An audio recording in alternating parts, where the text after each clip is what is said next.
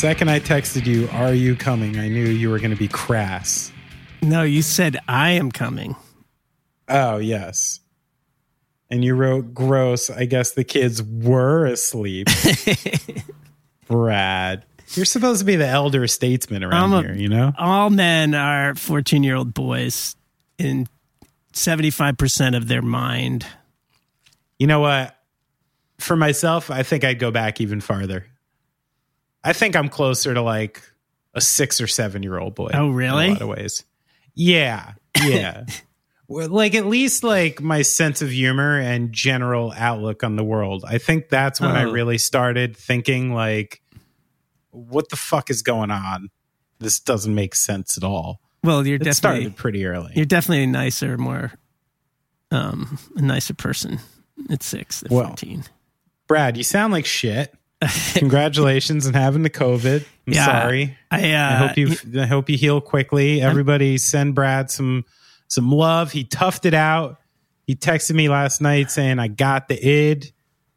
And I mean, after two and a half I- I- years, I was really having some serious FOMO, man. I mean, I know you don't live in New York, but everybody around me had already had it at least once, and a lot of them twice.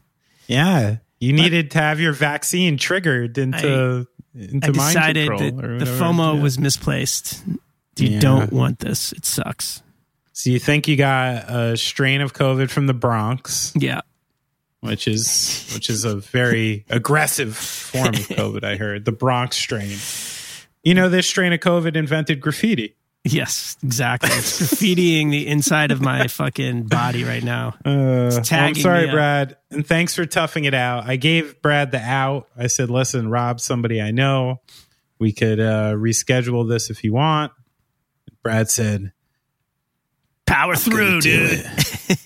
"This is what this is what people do for each other, Benny." he sounded like Sam Elliott. It was really Oh, it was nice. intense. I like that. intense. I like Sam Elliott. But I uh I understated when we were in the interview like you know I love nature, right? Absolutely. I love being in the outdoors. I'm especially these days I'm just fixated by a lot of elements of it. And then, you know, the thing I, I love music. I like making music. And I've had a couple instances like where I got to you know, you've been recording like so many years of your life as well. Like more often than not, studios and studio spaces, especially for people up here, are in like basements, Mm.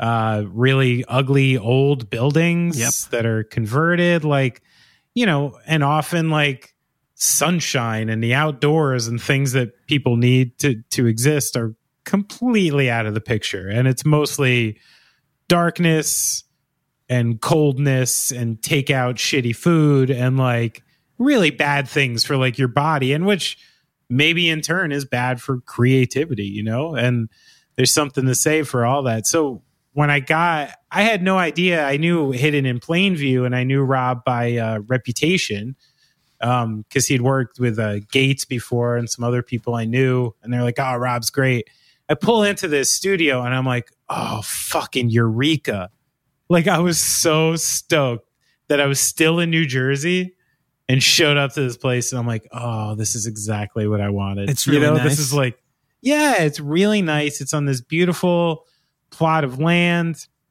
He takes like like really nice care of it. As he said, and it, you know, his wife is an architect. So I walked into the studio space and some of the accents and hints to the place too. I was like, this is like not normal. This is like a step up. It's Right. very it's elegant. It's it's really nice the way they did it. And um and then there's just the land and like like he said, you know, I started like there's all these little nooks and crannies and benches and beautiful trees and a natural stream and a pond back there and I really took to it, man. I felt a special connection to the actual place and I was really happy to go there and you know, and being the type of person who I, I resent extra work a lot, you know? It's like that's the reason I couldn't be an engineer because if if a studio was like completely set up and I got to walk in and just fuck with all the stuff, I think I could be a producer and engineer. but there's like that 50% of it that people don't know and it, it takes a certain type of person right Yeah. it takes a tinkerer it takes someone who doesn't mind to troubleshoot who doesn't mind to like work through like a really complex weird problem doesn't mind doing things over and over again. Like like there's this uh disciplined repetitive part of being that that I can't do. And and you know what Rob does up at that studio I just really respect cuz every piece of it has him and his wife you know their vibe like all over it um and literally like he has this little mountain bike and he just like cruises over from his house pops over on the mountain bike usually his dog following him Nice. and then like he'll take lunch. He'll just be like, all right, I'm going back to the house for lunch, jump on the mountain bike, make a little Sammy. And it's just this like perfect, quaint life. Like I said, the one time we were recording and uh finish the session, I'm about to go, and he's like, All right, guys. And he just hops on the mower. You know, he had like 90 minutes of sunlight left. He had to finish up some lawn work. And I was like, man, you know, I respect the guy who just does a full day in the studio, total session. And first thing they think to do is like, let me get some, let me get some grass cut before the sun's down. So Nice. respect to Rob, and uh, great studio and Hidden in Plain View is uh, back again, Yeah. reunited and playing some shows and uh, recording new music and, and getting into the thing. It's exciting, you know. Another another era of uh, New Jersey, New Jersey underground music, you know, living on. Planning for your next trip? Elevate your travel style with Quince. Quince has all the jet setting essentials you'll want for your next getaway, like European linen, premium luggage options, buttery soft Italian leather bags, and so much more. And it's all priced at 50 to 80% less than similar brands. Plus, Quince only works with factories that use safe and ethical manufacturing practices. Pack your bags with high-quality essentials you'll be wearing for vacations to come with Quince. Go to quince.com slash trip for free shipping and 365-day returns. So it was nice to talk to Rob. Let's get on it. Yes, please.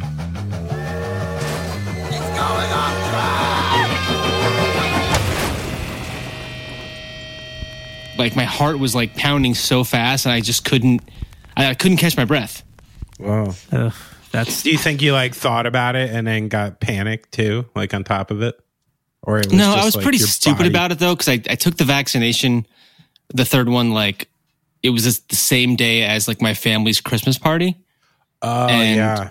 and I definitely had a few drinks, which was dumb, you know, because you know what happened was I I, got Listen, the shot. you always got, got to set off your vaccination with a couple drinks. no one told me. so what happened at the? Did you get like proper? Were you like proper weird guy at the party because of it?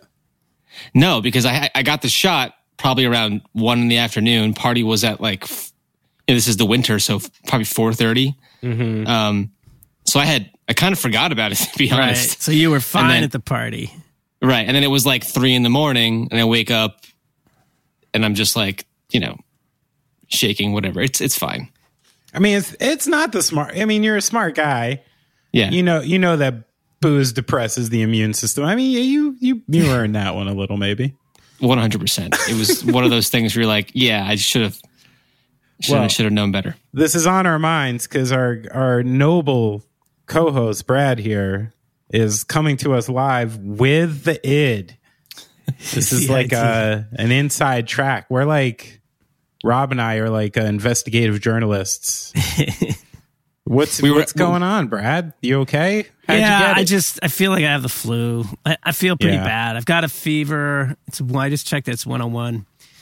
Um, That's pretty high. yeah, that's the highest it's been.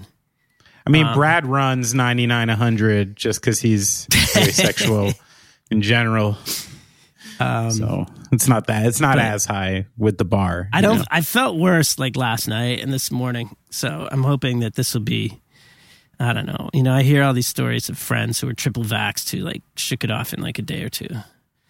I'm hoping Do you that. know where you where you attained it? I I think so. I tried to go back and um I think it may have been a smash burger in the Bronx. Wait, what? Why? Just I instinct, like more than anything. I can get it through food. I didn't realize that. I don't know. I don't know if it came through the food. I just Yeah, I like thought I, had a bad out vibe. you can't get it through food like six weeks after we learned about this. It I was was a- still spraying down my shit with Windex for a couple months. Dude, it was a very urban smash burger, and there was like nobody wearing masks. There was a bunch of kids next to me, like knocking shit over.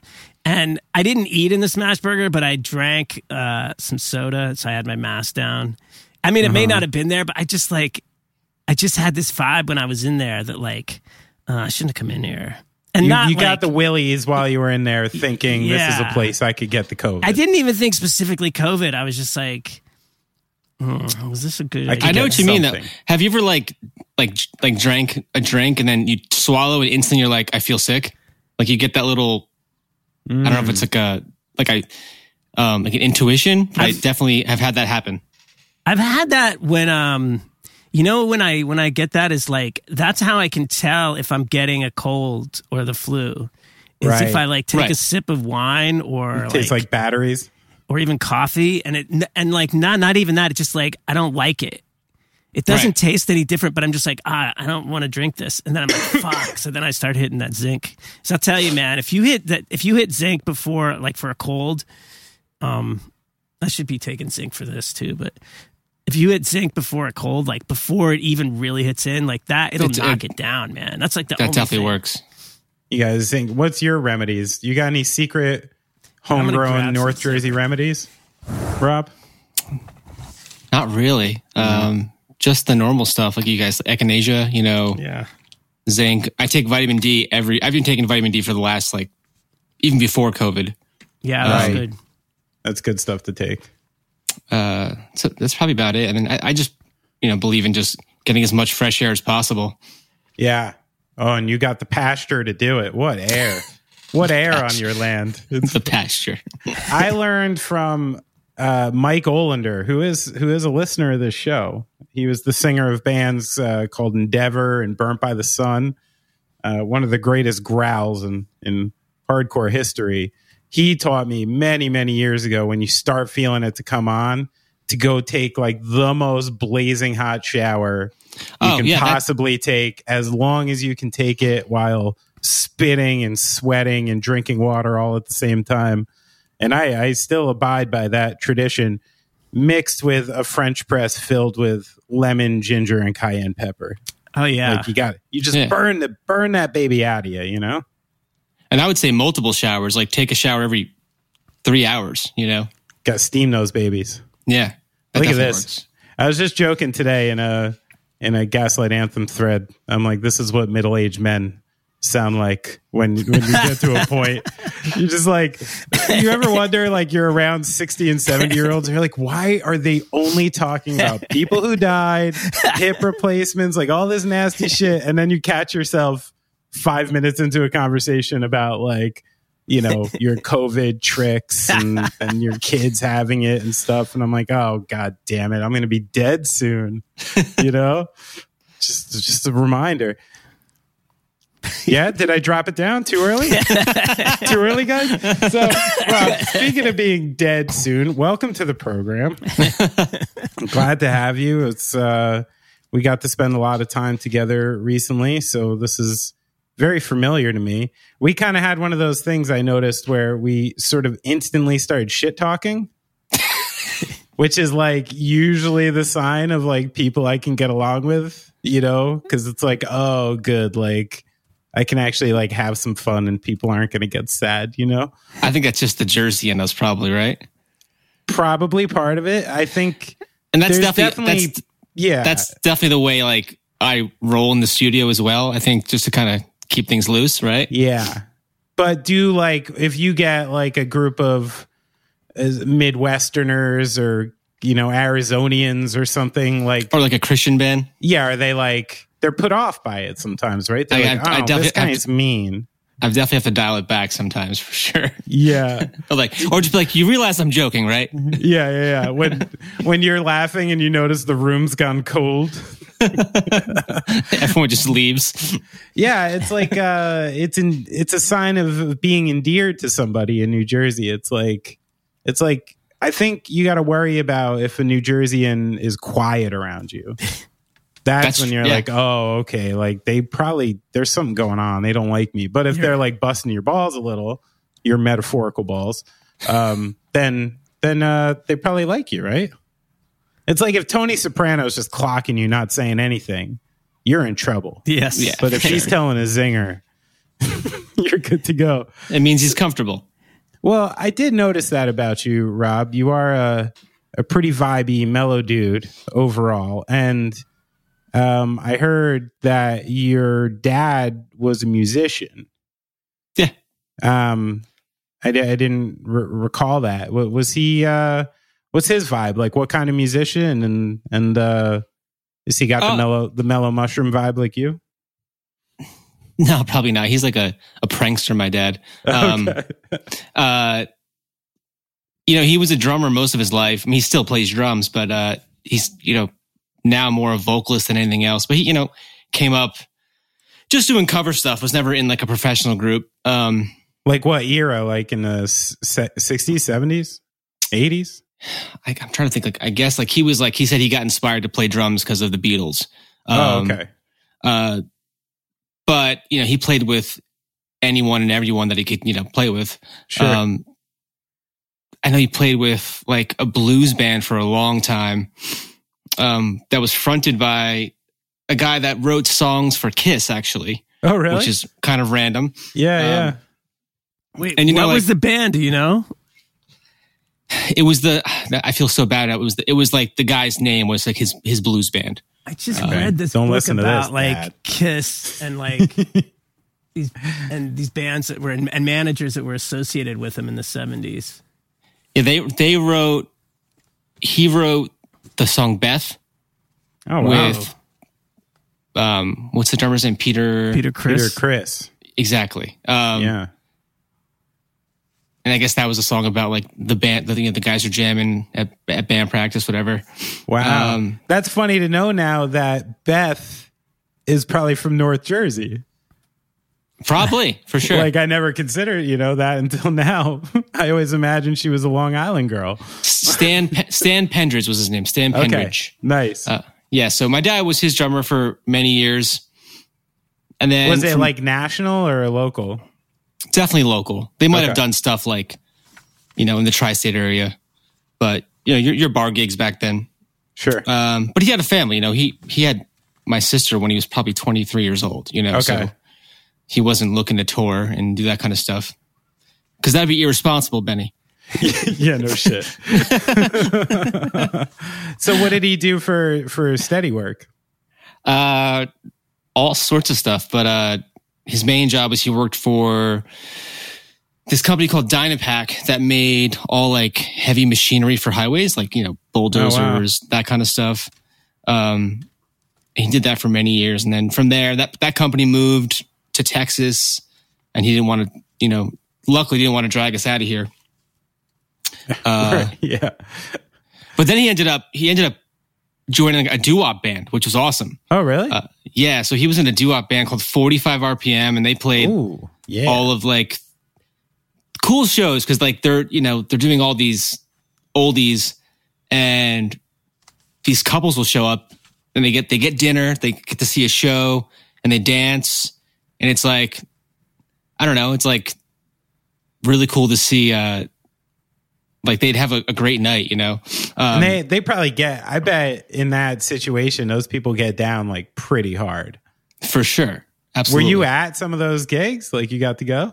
Oh, all the time, yeah. Nice. I'd got to go and like he'd pull me up, and I'm because he was the drummer for that band, but he also Sure. sang. Okay. So he, so he'd pull me up every once in a while and be like, "Yo, can you play drums on Oh, really? I don't know on My Girl or something?" And I'd go So back how and- old were you when you were pl- like filling in and playing for 45 RPM? I wouldn't say I was filling in, maybe like a song or two, sitting but uh, in. You were sitting si- in. I was sitting in. Yeah. Uh, I was definitely old enough to be in the bar, so yeah. you know. Okay. over eighteen for sure. Sure, sure, sure. And it was like they they played like restaurant bars, you know. Yeah, yeah. Um, It sounds like a nice night though. Yeah. And I think that's kind of where I got my love for vocal harmonies and because those guys would be sitting in the basement working out their harmonies, doing these four or five part harmonies. right. And uh, Do you remember any like your favorite tunes that they would play? I just said "My Girl" was a great one. Yeah, the best. Uh, when the Lion Sleeps Tonight comes to Oh, mind. yeah. Come on. Come on. They were honestly they, they were great, really great. Is my girl the like up? It's got to be up there in like the top five riffs in history, right? Yeah, It's just like one of the most iconic riffs you could ever hear. and a great drum fill too. Oh, Opening drum yeah. fill. That little Boom, oh, Yeah. so nice. Um, that's awesome. So you were a four year old drummer, and then you kind of got into it. What was going on with uh like in the house? Like what were people listening to? Like what was the major like what was like the overarching musical influences like in the house? For me personally, Yeah, well, I guess you know by default your parents because that's how it works when you're kids. you know what's weird? I don't really remember them playing music all that much in the house, but I do Ah. remember. I remember them. My dad having band practice every weekend. You know that kind of stuff. Hence why you weren't listening to music in the house. He's like, "Fuck Jesus, I need a break from music." Well, it's kind of like how I am now, right? right, right. Yeah, you're not hard- leave, leaving a night at the studio and and just cranking a record. No, it's definitely the the worst part about the job is I've kind of have to force myself sometimes to listen to music. Although I love it, Yeah. I just you know I don't think about it first thing anymore. Is it like uh is there an element of like self survival with that where it's just like my ears only got so many listens in them, like I can't waste any? Definitely part of that, you know, just the fatigue factor, right? But I don't know. I think I think I listen to music so different now because of Mm. knowing, you know, what's what's behind the scenes. You know, how the sausage was made. sure yeah yeah i mean do you like I, I actually always wondered that with like producers and engineers like the stuff you loved prior to becoming like an engineer can you still listen to that stuff whole yeah, Or, actually, yeah, like- and like- you and you yeah. nailed it. Like when I when I want to listen to music, like if we're going on vacation and we have like a ten hour car drive, yeah like I'm going on to Alt Nation and or now um the Lithium channel and listening to all the the grunge stuff. right Um, because that stuff just brings me back, and I'm not I'm not I'm not analyzing it the same way. yeah that's so interesting because it's like before you see it a certain way you have this like emotional and almost like primal connection to it which makes you you don't think like i wasn't a little kid listening to metallica just being like yo that bass is deep. You know like you just don't even think about it right? No, so I mean I remember thinking that bands played the songs live. Like I never, I didn't think they were tracking right, stuff. You right know, right Yeah, what about all those 80s punk bands? I was just thinking about this today. Some of my favorite records just sound so bad because there was this era in the 80s when like like punk, you know, was happening. So they were trying to record, but they didn't have the budget. So you had all these bands recording these seminal albums on like eight tracks and 16 tracks, and they were just mixed like shit, you know? Like some of my Yeah. favorite records, they sound horrible. yeah But it makes get you- hard to listen to right I mean, it didn't at the time when I was a kid, Right. you know, like, yeah but, uh, and, and do you think you would like it any better if it sounded? You probably wouldn't like it as much if I it sounded know. good. There's definitely a couple records. What was one of them? Fuck. There was some record that I was listening to recently, and I was like, man, I would love to hear this like remixed by a good mixer. Like, I can't remember what the fuck it was. I definitely hear like alternative records from the 90s where a singer gets to a point where I'm like, oh, they wouldn't let that slide anymore. you know, I'm like, oh, that's sharp. I'm like, that's sharp. Some program would have caught that now. Right. Unfortunately. But I, on the flip side, I also be like, oh, here's something. Be like, they, that guy hit that note, and also he hit it three times because the chorus happens three times. Right. You know, they Right. weren't copying and pasting stuff. Oh yeah, when you the '60s things that you were talking about, like "My Girl," where this are one, you know, those are like the whole band is recording probably Oh, with yeah. no overdubs, like no, nothing. And oftentimes the singer was, you know, either doing it live with the band or just doing one, you know, overdub. Like that's what blows my mind when I hear like just the perfect, like. And I think one Yeah. one thing people don't think about too, which is important, is you know, say, say you're like Freddie Mercury and you're going for this like crazy performance, right? right, right. I mean, they might have had the technology at that point, or they had the budget to to maybe take two takes, you know. But like, there'd be times where you'd be tracking and you'd be like, "I hit that like ninety five percent. Do I want to erase it and try again?" Right. You know, Right. because Right. if if you miss it the second time, you can't just go hit you know edit undo. You know, Mm-hmm. It's almost like uh, Who Wants to Be a Millionaire? It's like, do you want to just take like your 32,000, like it's real good? Or should we push it and try Yeah. to get a million, but we're losing it? But you know? that's how you ended up with these, you know, these performances that had character. I mean, especially with uh with instruments, I think, where the mistakes became the, you know, like in some cases the hook, you know. what do you think it was like? I mean, but these bands rehearsed. You know, Right. I feel like a lot Yeah. of bands nowadays we're writing the songs like the riff is being written as you're tracking. Right. oh, yeah. On Yeah, loop. you, yeah, on, on yeah. loop, yes. What do you think it was like? You know, we listen to these uh, old, you find these like classic records, you know, like five cent bin, 25 cent bin at Princeton Record Exchange of these like classical orchestras from like the beginning of the century and stuff. What do you think it was like for like the flautist who messed up during that session? You know, like there's 88 people who just played it all perfectly for like 16 minutes or something. Damn it, one Dion. person slags off and they're just like. Dude, like, I- what do you you- think? I bet in certain countries at certain times that person was like not only vilified, but maybe like you had to sleep somewhere weird that night or like something something bad happened to you. No, no, I think you're. I think you're right. they didn't I'm make sorry, mistakes. I'm in a dark mood. Clearly. so, uh, when did you pick up uh, songwriting? Then Uh, I I guess. Let me think. Probably when I was about 18, 17, 18, or maybe 16. Because I was, you know, you may not know this, Benny, but I played drums before I played guitar.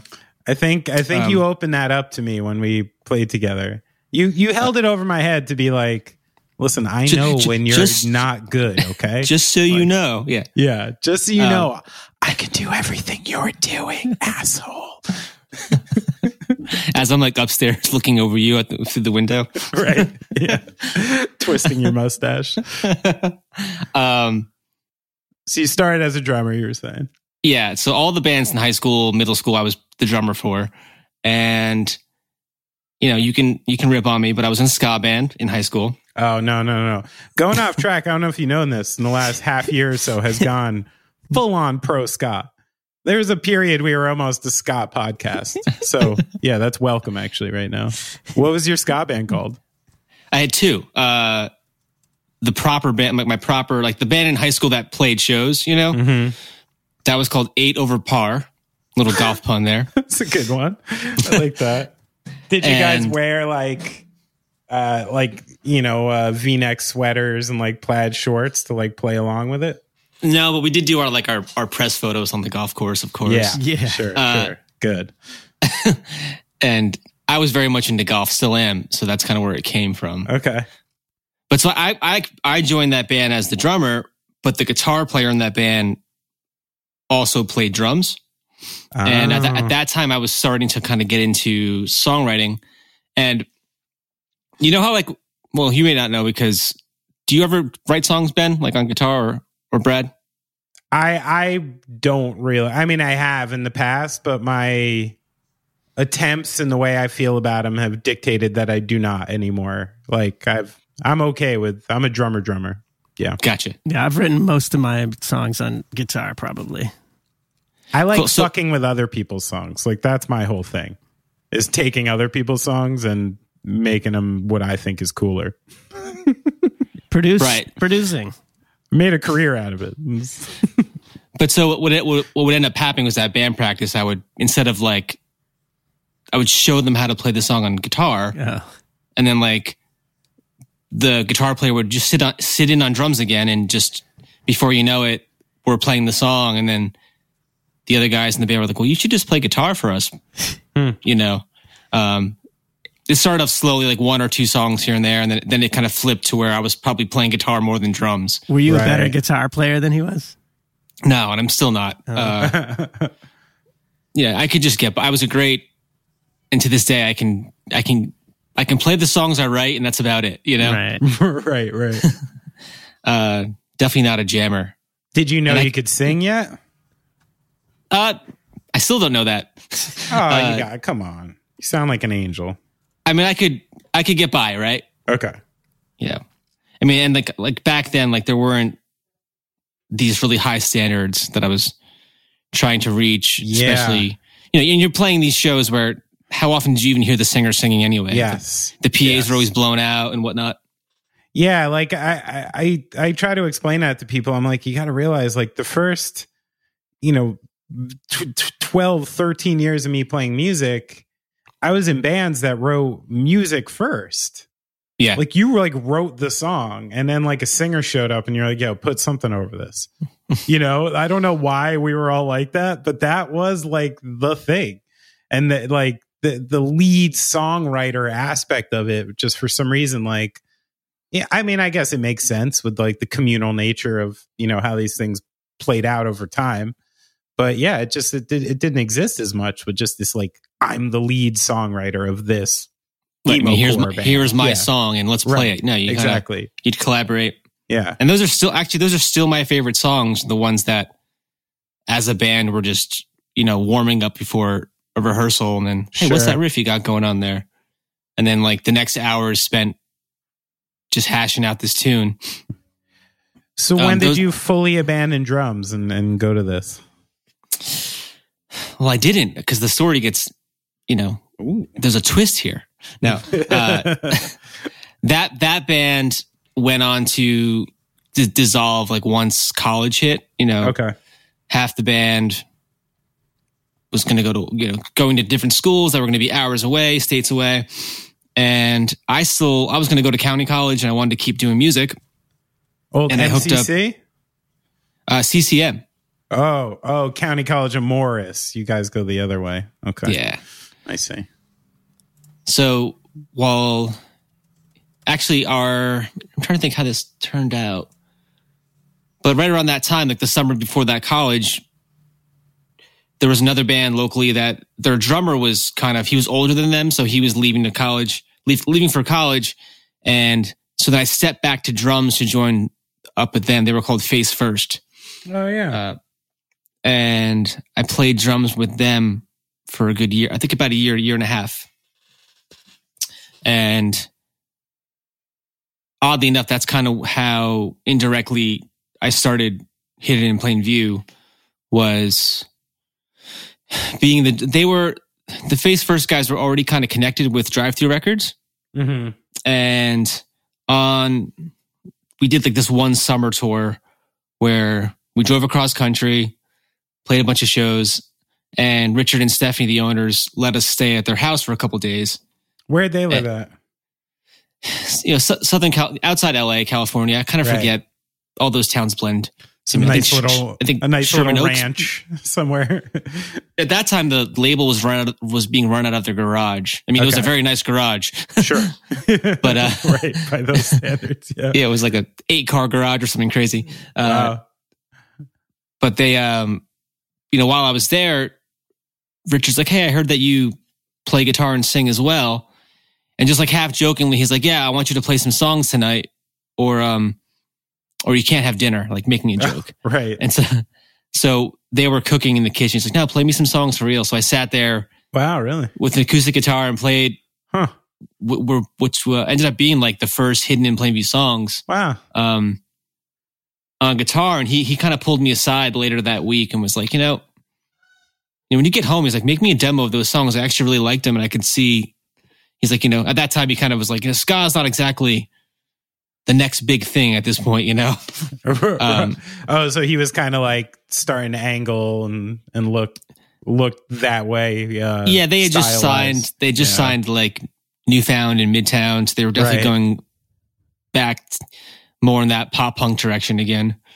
Um, That's really interesting. I mean, do you remember that moment? Because it's it's like you pass by it quick, but that seems like sort of like a seminal moment in like your music career. Like why why do you think he uh was really pressing you so hard to play? Like like was he saw something you know, th- curiosity was just interested like I guess so. and I mean, what gave you the chutzpah? Like that's hard to like at that age just be like, yeah, here's my songs. Like that's terrifying for some people. I, I don't know. I think it, I think a mix of things like where, you know, I loved playing drums with those guys. I, they're, they're great guys, but I kind of knew, you know, once I started playing guitar, I knew I felt a little bit more at home Okay. um, in that singer slash guitar player role. Um, so I guess um, where's where was I going with that? Uh, what was the question again? Well, I was asking you about that moment with Richard and like, oh, I think I think Richard just is he's always looking for new stuff. Like right. that's what he did. That, that's how that label was developed. Was he was always had the ear to the ground looking for new artists. And what I was saying was coming up when I was playing drums with Face First, I was still writing songs because I was missing that role. Right. right. Um, and I had already gotten into like home recording. So I had made a demo that was very rough, like almost live-ish that I had given to some friends, including the guys in my band, and they they liked the song, so they would, you know, they kind of be like, "Richard, you got to hear his stuff; it's good," you know. nice. Uh, and I was And you were eight- you were 18 totally committed to doing music full time already? Like like there was no other options on the plate for you or I mean, I would have loved to have said I was, you know, I was going to do it. Right, Um, right. But I mean, ultimately, that's I was kind of lucky that like producing and engineering was actually what I wanted to do, Mm. and I knew that from a very young age, Hmm. which I felt lucky to have that um, goal early on. So What made you Like- know that? Like like that you wanted So to be on the so other side of it. I was just so fascinated by it. I really was. I can remember like making home recordings with my dad's PA, you know, hooking up multiple boom boxes to make it work. Right. And, you know, that natural troubleshooting nerddom that a that a studio engineer needs. exactly. Yeah. And, sure. uh, I don't know. It was just, it was very, it just really, it just, I can't tell you why. I just was, I loved it. And I loved playing in a band. Don't get me wrong. Um, but maybe, probably because my dad, you know, being like the, the working musician was like, you got to have a backup plan. You got to have a plan. you know? right. Yeah, smart Um, though, right? Right. So, and then early on too, like I was interning um, oh, okay. at different studios before I was even studying in school for this kind of stuff. oh, got you. So, I- and, and those, yeah. and those, those, you know, engineers, producers were like, you don't need to go to school for this. Like, just learn it. Really? Um, yeah, for sure. I mean, they, they flat out said, don't, do not major in this. You know, you can Hmm. intern as long as you want. Um, and you know, it's kind of like my dad, like get a degree in something else that you can fall back on. oh, on. right. Like like this shouldn't be the yeah. I mean, I mean, that like, cause you're not like going to a studio and being like, Hey, can I see your college degree? And right, right. you know, you're like, show me what you've done. That's all I care about. Yeah. Well, it's good you had that knowledge and people telling you. I I heard in another interview uh you and the other uh host talking about how you find sometimes the kids who went and graduated from recording school like come into studios kind of like entitled. Yeah. Is that true? And like, What's the deal Maybe- with that? maybe not entitled, but they also don't know like the, like the real, they don't teach them the right shit in school. Right, right. You know? So what are they teaching them? Like I don't know. They just, they just want their money. I think. Honestly, this is a whole. This is a whole podcast on its own. You know. Yeah. Yeah, no, I'm curious. I know there's like a big cottage industry in T. I mean, I went to one. I went to the School of Audio Engineering and pissed away a ton of fucking money. Only finished half the program and wound up my only time in in uh, Hawk with a bank, like in the history of my Where, life, was because where was that school? in Midtown Manhattan. They had Yeah. just moved a couple Oh, was years the- before was it called- from Germany. Okay. SAE, I went to. SAE. That's what it was, right? hmm Right. So Yeah, I know, the- like fuck- I got fuck ripped all off those by one of these, and and it was true. I was going to studios already with bands and like already getting my feet wet in this thing, and you know I'm going into this school and I'm you know splicing quarter inch tape right. on these and these machines and I'm like I don't understand like how this is going to and then once I saw a flow chart something happened where I was like oh okay I can't do this at all. Um, and I and I slowly began my my decline into quitting at that point. But um but it does Yeah, make they'll- sense they'll, like- that there didn't seem to be a good avenue. I probably would have been better off like just hitting up one of my friends and and fucking with boards and fucking with sounds and actually getting in there yeah. And like I said, this is a whole different podcast, but I bet you most industries, if you really think about it, are kind of that way, right? Like if you really Right. want to be into, I don't know, name anything aside from like being a doctor, I think. uh, you know, if you want to learn how to build guitar amps, well, just go find someone that builds guitar amps and right, and not pay. right. Yeah, that was. I mean, I've worked and known a lot of people that worked in some of the big, big New York studios, and I know a couple of them that like would not take the mu- kids from school because, like you said, they didn't teach them enough to make it worth their while to reteach it their way. They wanted to teach it their way in the beginning, and they just found that the education wasn't really. But yeah, essentially, you know, you go to school for three months or you intern for three months, like the interning, you come out like way the fuck ahead.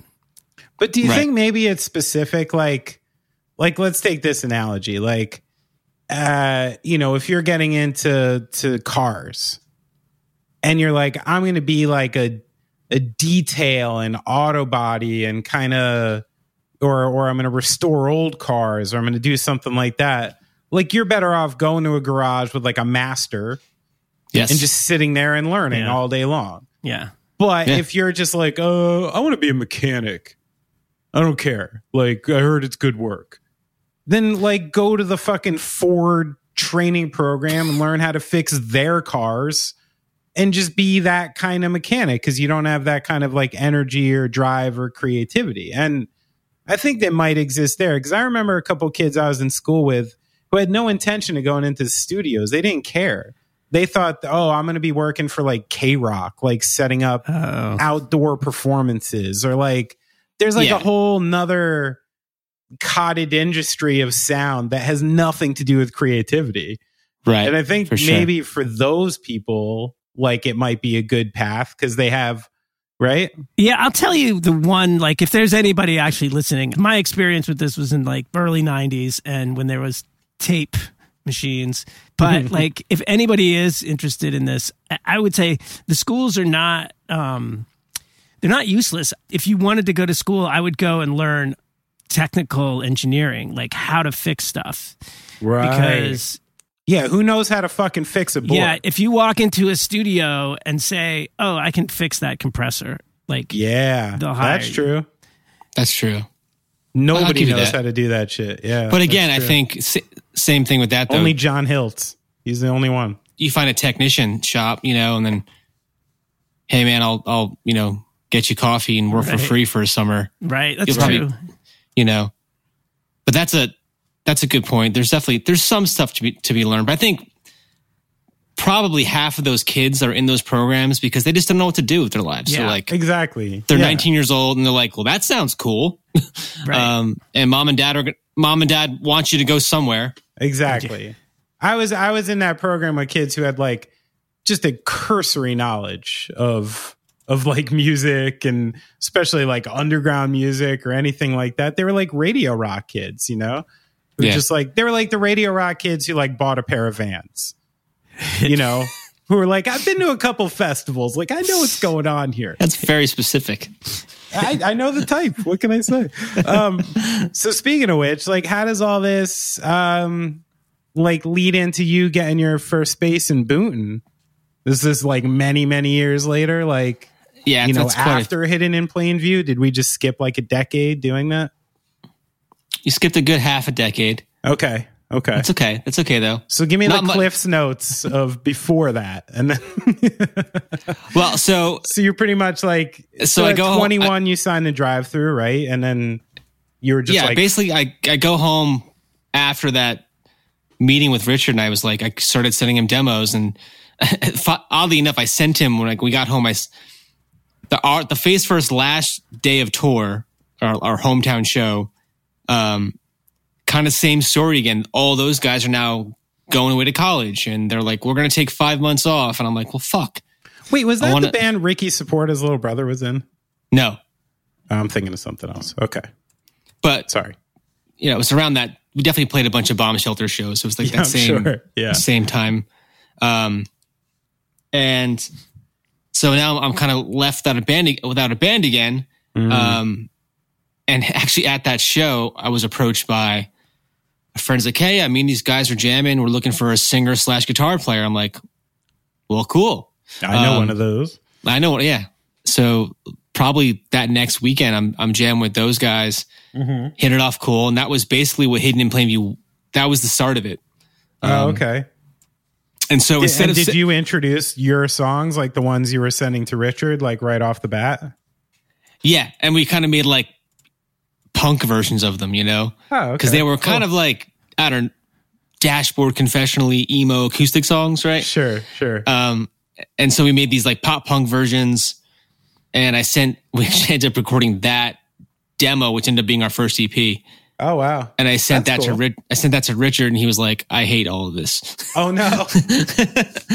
um, he's like, "It's all generic now. It sounds like every other band." I'm like, uh, "Fair enough. That- that's pretty valid." Ah. Um, so once it took like your songwriter element and put it back into that framework, he just like didn't find it interesting anymore. I think so. Hmm. Um, but just kept plugging away at that, and then eventually, So that didn't like bum you guys out. I mean, I know Oh, that could be totally. a deal breaker for some bands right there. totally bum bummed me out. to the fact where then we just kept recording more and I would send like another set of demos and he'd be like, it's better, you know? Wow. Um, and to a point where I kind of stopped sending stuff because it Yeah, was that's like, kind whatever. of like an intense quality control. I mean, it's it, it it I respect it. It's just something I could never do. I can never reject somebody that many times. I exactly. guess I, would that's say why I don't own a label. I'd be like, yeah, For- yeah, it's it's good, it's good. for better or worse, like Richard would be like, he'd bob his head and be like, do you want the truth? And I'd be like, yes. And Oh, okay. give you the whole truth, you know? Yeah, um, which was you know a good thing. But eventually, you know, we just I kind of let that ship sail, and we just kept doing more and more stuff on our own. And this story could go on forever, but eventually, he ended up reaching out to me and was like, "Hey, why do I keep hearing your band name like around different parts of the country?" Oh, he's like he's like, why do I hear you guys and you stop sending me demos, kind of thing. Well, just being like, you know, kids are talking about you from Seattle. Why is that? Like, Oh, you know, cool. you're a Jersey band. And he was like, well, I'm flying out to Jersey, um, in whatever, let's call it like April. Um, let's meet up. And then we ended up meeting up at a rehearsal studio to play songs for, for them. Oh, And that's how we kind of really got. I don't, you know, and at that point, which was interesting was that Richard, he's the one that always looks for bands, but Stephanie's the one that would kind of make the decision on whether or not to sign them. oh, really? Um, Hmm. I'm not sure if that's completely true, but that's And she had a big part of it. a huge part. You know, she Okay. kind of ran the she she ran the label more as Richard kind of discovered the art, you know, the acts. Huh, Um, interesting. but we ended up getting, you know, after a couple months of talking, they they what I was going to say was Stephanie actually came out to the rehearsal studio, which she never does, Oh. and and that's where we ended up. We actually kind of won her over more than I think Richard at that point. Interesting. So it's almost like he did the legwork and Yes. then she like came to give like the final like the final blessing. Like like Frankie Sharp from Sharp Records showed up like I, I made guess. the so. decision. Did you ever do a like a audition like that? No, not really. It was really Yeah. awkward and Yeah, Just because you're just- it sounds it. Yeah.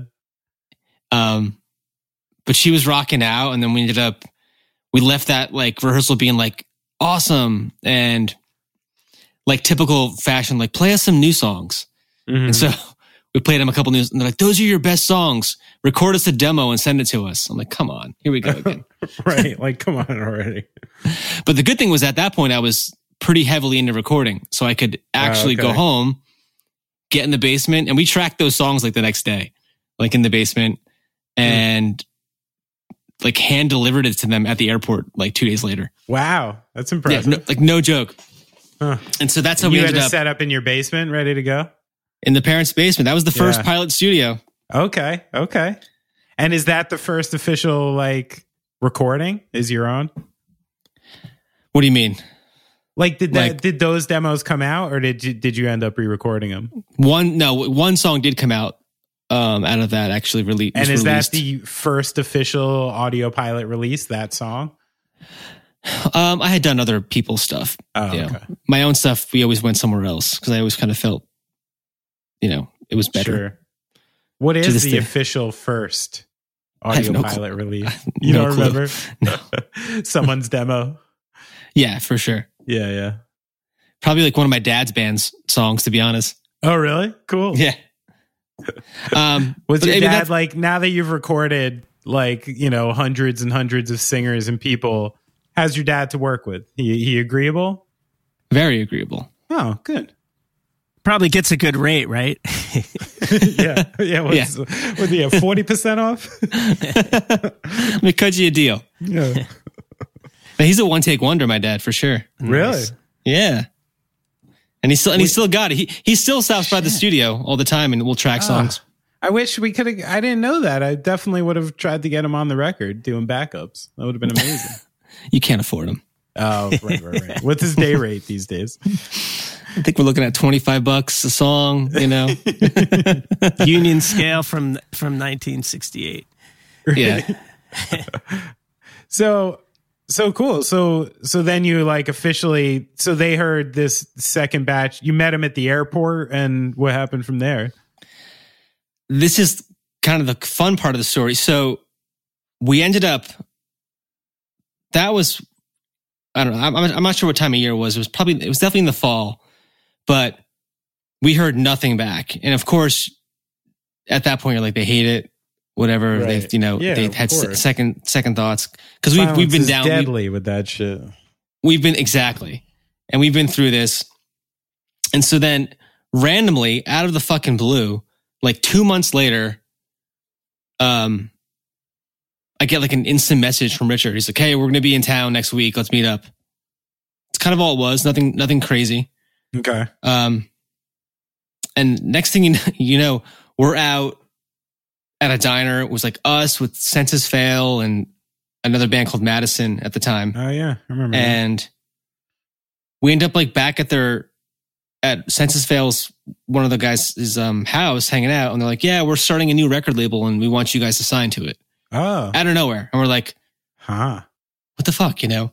Turns out what ended up happening was Richard. We sent, we gave Richard that CD, and he got home, and he had a car. Remember those cars that the CD player had like the the chamber in the trunk. All the CDs would be like, Oh, yeah, multi. Yeah, when someone would load like a, a multi pet. Yeah. Uh huh. Yeah. So he throws our demo in there, and I think it was like something stupid too, like 30 discs were in there, you know? Yeah. And- right. that's why it was in the trunk. Yeah. And and he'll admit this, he has a terrible memory. So he would like listen to stuff, whatever. And Stephanie's car broke down and she borrowed his car. And so she had his car for a few days. And she gets back to the office and she goes, Hey, what's that? What's what band is like, you know, CD number 25? Yeah. And like, yeah, slot 25, right. And he's like, I, I have no idea. I have no. She's like, I love these. I keep I keep singing these songs. Um, so they sent it like an intern out to the car to like dig the CD out of the trunk. What? And they and they bring it in, and it was that was our demo.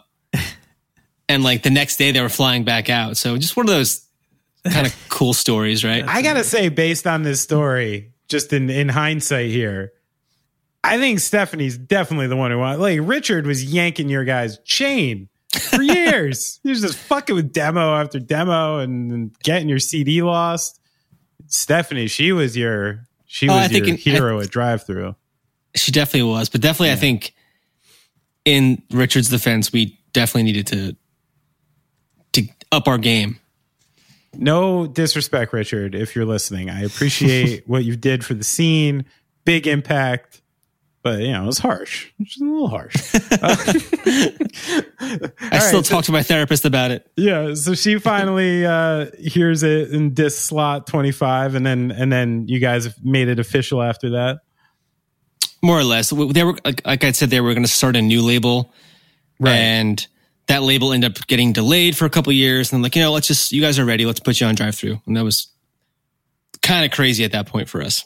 And what era drive like who were like the big bands on Drive-Thru at the time? It was kind of the peak, to be honest. Oh, Um, okay. Like right in the middle of it. Yeah, you had like your newfound Finch, something corporate, starting line. Wow. They just No signed their early, their early November was the last band they signed before they signed Okay. us. No wonder he had the eight car garage. Well, at that point, they were already, this was many years later. This is probably, you know, five years later. So they were in some building somewhere. Sure, sure. It was official.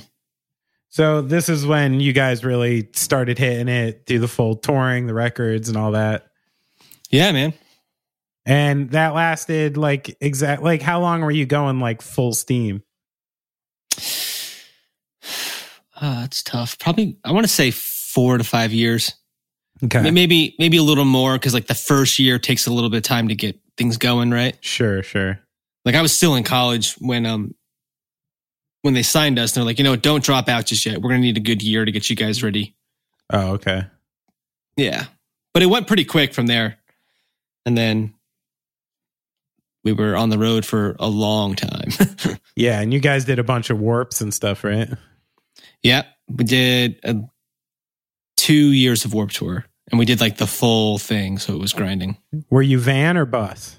We were def, luckily we were in a bus, but, um, I think our first bus had like 19 people on it. Oh my goodness. Are you splitting with another band? We were splitting with another band plus the record label. So Wow. like the back lounge was actually more bunks. They call that something, right? Like a slave ship or something stupid. Like, I don't know. Oh jeez. like like the back like like you know usually have a back lounge like th- that Yeah. was more bunks so and, you know, i think at Oh. times people were sleeping in the front it was it was rough Ooh, I would hate to sleep all the way back there. yeah That's scary. 19 people in a bus. Yeah, especially in the States. Like that's only reasonable in Europe. have you done Warped Tour Yeah, well, yeah, it's a long story, but yeah, we I ended up doing I did like n- 9 shows of a Warped Tour in a van and that's which that's which felt like probably did. 30 right It was definitely enough to be like, yeah, we've made a good decision by never doing this. Like like uh well, I mean we but we got punished because like at the time, you know, Warped w- was like seriously cruising, but we signed the side one and they were doing like the Warped Tour CDs and stuff. So there was this like Ah. natural funnel, you know, where like a lot of side one bands did Warped Tour. And like we just didn't, you know, we didn't like the vibe for us. It like wasn't really what we were trying to do. But we got Yeah. asked every year and we kept saying no. And we finally did it and he punished us. He put us on like eleven thirty in the morning at like oh it's the worst the stuff, the like bee sting stage or something like while people are walking in like every show. So Mm. he, he got he he gave us a little finger in the butt. I don't blame him totally i mean you know. But i would say too like that was our our first Warped Tour and that was our first bus experience too so yeah. we were fucking we were happy as pigs in yeah shit who you know a shit? It's like summer we were camp i wasn't at that age i wasn't Like, driving you know at night yeah. and you'd wake up and there was breakfast, you know? It was- right It's amazing. yeah it's like summer camp But by like by month two, it was like this bus is a little stinky. yeah, yeah. I mean, that's what I hear about it. It's just like it's like the grueling nature, right? By like when you hit like an overnight drive of like 13 hours when you're like 6 weeks into the tour. I mean, that's that's rough, man. yeah. The routing was pretty kind of impossible at times. And there'd be times where you're like, Yeah. we're not going to make it there. Yeah. No, I And noticed that. Like that, like uh, when we were on that short stretch, I mean, there was a lot of bands who were in the position. And that's why I, you know, started to almost resent the way they did it because, like, um, eh, it's kind of dangerous, you know, like they were literally taking like bands who are driving themselves in vans and trailers, which are inherently dangerous. And then, like, oh, in order to get to the next show, you literally have to leave after you play at like Right. four in the afternoon. You can't sell merch. You got to take off. You have to drive overnight and show up at a time where you could potentially be playing at like 11 o'clock in the morning and setting up at like 9 or 10 you know so i always did think like that that schedule was actually putting like some young people in like pretty pretty rough situations, you know, and it wasn't like big money or something, you know. No, I, I, I, I definitely, I never actually thought about it that way, to be honest. But you're right. It's But I built, can remember- it was built for bus touring, you know. But even the, but even that though, I remember there being nights where like, if we leave at 8 p.m. and you know the doors just closed at 7:45, That's right. like we might make it there at 10 a.m. You know, And I got, you know, I have to wonder, like, you know, I know that scene, a lot of the, like, what was going on with 19, like, semi young emo dudes and like hair product and shit? Was it just like all over the, I, I have an idea that there's like hairspray strewn all over the bus and stuff like that. we weren't that band. We really weren't. we were not. You have the wrong image of what we were, we weren't like we I- weren't that I watched. emo You band. were on. You were on the low end. I actually do. I have a follow up question about that, which you should know. I said it starts with you all weren't as bad as some. I did. I did start my question with that, but I was asking like how important was like the aesthetic portion of that scene, and like and like kind of looking a certain way. Like there seemed to be like a fashion element of that scene that you know someone like me was kind of like missing not to say a bad thing i mean if you're uh, a street punk dude you're going to be wearing like leather and spikes and mo- like every scene has its look You're you just know? trying to get me to say that I shop for my dream, my jeans in the girls section. That's what you're trying to say, right? i mean like it doesn't matter to me i mean you guys look great and if you ever hear someone who looks like me talking shit about it it's jealousy There, You- there was guys, definitely you guys were delectable. Like like I could never have a guy like me. I can't fit into those jeans. You know what I mean? we, you know, we. There was definitely, uh, you know, a, a fashion aspect to things, but we were never all in. You know, Right. I can say no one in my band ever wore makeup. Okay. Um, and that was Our- going on though. oh, absolutely. Yeah. Right. Um, and we might have had tighter jeans, but they weren't like you know, th- there were tighter ones to be had. Right. I don't know. Like like so you were watching people behind stage at Warped Tour like zipping up their jeans with pliers and applying like There were some flat irons backstage, people doing Yeah. their hair, that Sure. kind of stuff. yeah, You know, part of the thing. Punk rock. Bus I don't think that's- flat irons. Good job, Kevin. You really held it down. No, I'm just fucking around. We've had a very speaking speaking of like you know of like you know you said the band's driving at night is very dangerous. Those flat irons they could catch on fire anytime. That is true. You don't want to stick that into a bad electrical socket. Very dangerous. All right. So I want to talk about like you opening the studio before we get too late here. So, right. So eh, did you open um like proper try to do like your brick and mortar studio when Hidden in Plain View slowed down and and you were found yourself home again more? Yeah. So I was doing whenever I was off tour, I was recording bands. You know, in the basement. Um, my parents were super cool about that, but it got to a point where I knew I needed to, like, a they were getting sick of it, Right. and and b the band was gonna need was gonna need a place to rehearse. We just kind of Oh, yeah. the the house we used to rehearse out of our our bass players parents again would they would were so nice to us to rehe- rehearse there they were downsizing to a condo somewhere else so we uh i wanted to get something for that as well and i had one of my family friends slash um his son's band i would would record he he owned a warehouse somewhere and he let me build out a studio to record out of. Um, so I did a whole build out in this warehouse that wasn't Boonton. It was a different warehouse. Um, it was pretty short lived because I kind of got busted by the by the fire department. Oh, what like like red handed? No, no, we just didn't get permits. So like Oh, okay. when the fire marshal came through, he's like, "What the fuck is this?" Um, right. Oh, so you did get caught red handed. I, I thought you meant like I wasn't there when it happened. Put it that way. Oh, okay. Um, gotcha. but what it did teach me though was that I was like, oh, I can actually um do this. Like I can make enough money to to have a place. So then I started looking for places, Right. and I ended up in Boonton, kind of at total random. I had no like interest in, in the town, but um, it was a Craigslist ad that I responded to. Nice. Oh, okay. Yeah. So it wasn't some special connection to Boonton. No, it was just like I was at that point. My um, my then girlfriend, now wife, we were living in Morristown, and it was Okay. within like a twenty mile radius. You know, Sure, sure.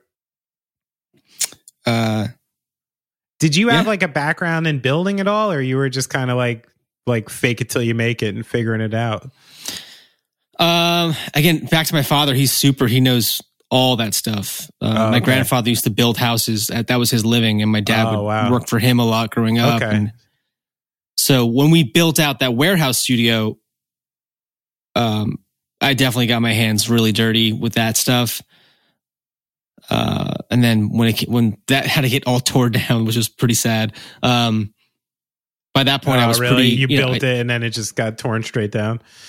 ah, yeah, it was. Oh, I'm sorry. I'll show you It photos sounds, sometime. Sounds like it still hurts. I'm sorry. um, but no, I didn't. I definitely didn't have like a ton of knowledge going into it. But you you you learn on your feet, as they say, right? Yeah, sure. And did Yeah. your pops like help you out with some of the builds? He built the first studio with me. Like he would come after work, and we'd work until nine o'clock every night. It's awesome. Um, but then when I got to Boonton, it was kind of he's like, "You're kind of on your own here." I mean, he helped me out when he could, right. but it was too far of a drive for him. Mixed with, you know, he, he's like, "I already did this once." Yeah, you got to make your Um, own way, kid. yeah. that kind of vibe. but what was cool about the Boonton setup was I didn't have to do as much of a build there. Okay. So I could kind of like, you know, build a control room. And then from there, like the live room was basically like a construction zone for a year, but I made it work, you know? Sure. And how are you like? How are you bringing in equipment at this point? Like, uh, w- like what were you doing to to to get to procure the things you needed? I use money, Ben. Well, yeah, but you're telling me like what? Where was the, where was it coming from? was this hidden in plain view money, like Drive-Thru Yeah. money? Like, There was some of that left over for sure. Um, Yeah. But I, like I said, because I was every, between every tour, I was home recording bands. So I was able to bank money when I was home. And oh, when yeah, you're, cool, when you're in your early twenties and you're touring, I didn't have rent. I wasn't, you know, I had no apartment yet. So right? when I was on the road, we were on the road eight months a year sometimes. So sure. And you weren't I paying for hadn't- anything at home. I- Yeah, Right. I was living off per diems and it's great. any all the merch money we made and whatever royalties we actually got would go right in the bank. And you didn't seem like a huge like drug guy or party guy. You didn't. I Like, don't. pi- you didn't piss away your money, right? At all, No, I'm I'm like almost embarrassingly frugal sometimes. dude. Straight edge guys always have just the fattest ass per diem stacks. Though it's like, you know, like like you know, it, it takes like four or five days of per diems to buy a bag of weed or something. You know what I'm saying? like, so if you're just skipping that altogether, yeah, it's a lot easier to keep cash. Well, we we definitely didn't have the uh, the gaslight per diems, but we had a we had Well, some not as there. much as you think. There's there's a reason. There's a reason I'm I'm surviving and having children all this time off. Wasn't as much. but as I would definitely think. like I would steal the peanut butter and jelly from the dressing room, like, and that was what I would eat. You know, Yeah. the next day. Um, like I said, embarrassingly frugal. Like the guys would be going to Wendy's. I'm like, no, I'm going to save my money and have a peanut butter and jelly. There you go. Oh, good for you. I mean, you you work towards something. Yeah, I mean, I- laughing. Exactly. Well, I, I don't know. I think about that stuff a lot. There is like, I don't know, man. There's there's so much of uh the things that people would consider, uh, you know, uncool in certain times, but. I've, we've been doing this podcast for a while, and it's just something I'm fascinated in. There, it's the people who either like completely disregard money and piss away their per diems in like a really, really interesting way, or the people who are super, super frugal about them and disciplined and have a goal. And I'm willing to eat a peanut butter and jelly sandwich to get to my goal. And yeah, I think it comes those comes are the how, two how avenues of success. But like the middle class, like never gets you anywhere. You know? Yeah, I mean, I think it has a lot to do with how you're raised, right? Mm, sure. So Yeah. what was it about how you were raised that that gave you that focus? I don't know. I think you know my dad lost his job at one point. I remember at a pivotal time, meaning like sixth or seventh grade, and I was like, I had it in my mind that we were gonna like lose everything. Mm-hmm. You know, like, um, but it was fine. You know, you know, my dad's the hardest working guy I know. Um, but I think just there, I, I was for some reason I was always like, whatever money I make, I'm gonna hold on to it. You know. Sure. Yeah. I mean, um, that uncertainty and kinda goes back to answering your- logic. Yeah. and to kind of bring it back to your question, that's kind of how when I was running the studio, like I never took a paycheck for years. Right. Um, All so any money in. I made went right back into the business, and then I'd pay rent from that, and I'd buy gear along the way. Um, I did a ton of, a ton of um, recording a band. Like, hey, I love that guitar amp. If you're ever going to sell it, let me know. oh, and- right. So, or better yet, be like, hey, if you want to Just leave record- that for yeah. no, like yeah, like you know, you guys owe me two grand for the recording, but I'll I'll knock off five hundred bucks if you give me that amp. You know, Oh no shit. Yeah. yeah, Uh-huh. for sure. That's smart. Um, and I was a pretty savvy guy when it came to like this is before Facebook Market, but there was Craigslist and right. that kind of stuff. How much of stuff at a studio is like left there? Uh, there's a ton of I have a lot of cell phone chargers, and Probably one of More- mine. Yeah. I probably do to be honest. Yeah, uh-huh. Um, definitely a lot of like guitar cables and stuff. right. but- like little odds and ends, but nothing. You Well, you like, saw when you were tracking here, I have like six or seven bass drum pedals. I'm like, I've only ever bought one. right, right, right. And also, like, how do you forget that? Like, yeah, it's a big one. um, Like I would never get home from a studio and be like, "Ah, I'm just gonna let that pedal go." really? Like that's insane.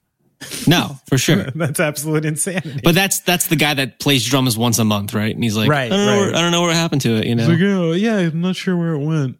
I did have um funny story is that in Boonton, that studio was on the second floor of a building, so you had to mm-hmm. go up a staircase. And my buddy I was recording, he when he when those sessions were over, he's like, "Hey, I have this eight by ten Ampeg cab." He's like, "Do you want to just borrow it? Like, I don't feel like taking it down the stairs." and that's like we're probably going on about ten years, and I still have his Yeah. cabinet. Dude, that's how Uh, the house amp exists at so many places, right? For It's like sure. that exact story.